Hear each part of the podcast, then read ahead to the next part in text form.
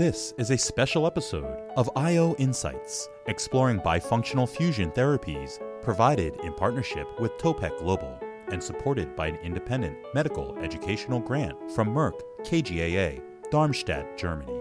This ReachMD brief will explain the rationale for using bispecific, bifunctional fusion protein molecules as a treatment modality of patients with a range of cancer types. This molecule is an innovative, first-in-class bifunctional fusion protein designed to simultaneously block two signaling pathways used by tumor cells to escape or overcome control by the immune system.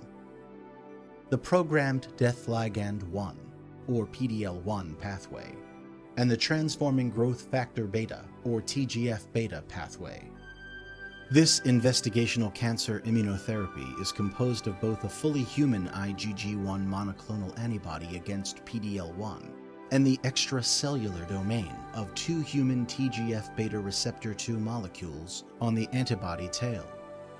These bind and trap TGF beta 1, beta 2, and beta 3, providing a mechanism for dual antitumor activity.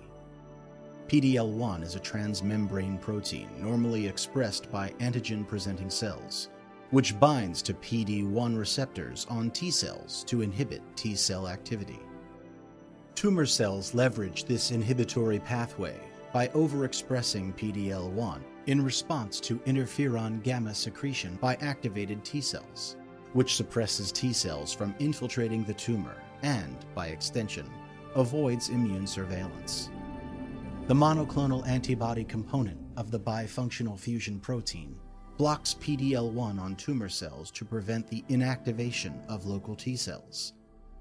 The antibody can also mediate antibody-dependent cell cytotoxicity, or ADCC, and, by binding with NK cells, can lead to triggering of ADCC-mediated tumor cell lysis.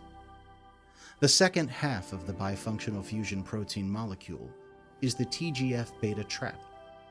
TGF beta is a key enforcer of immune tolerance and regulates many normal functions such as protein synthesis, inflammation, cell invasion, and microenvironment changes. Cancers exploit these functions by producing high levels of TGF beta, blocking immune responses to support tumor growth, angiogenesis, and metastasis.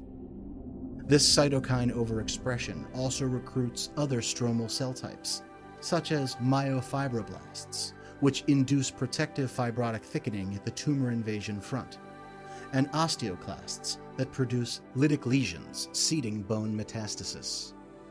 The TGF-beta trap within the bifunctional fusion protein is designed to inhibit these critical processes of tumor progression and malignant transformation, blocking the TGF-beta signaling mechanisms that lead to fibrosis, angiogenesis, and the epithelial mesenchymal transition, or EMT.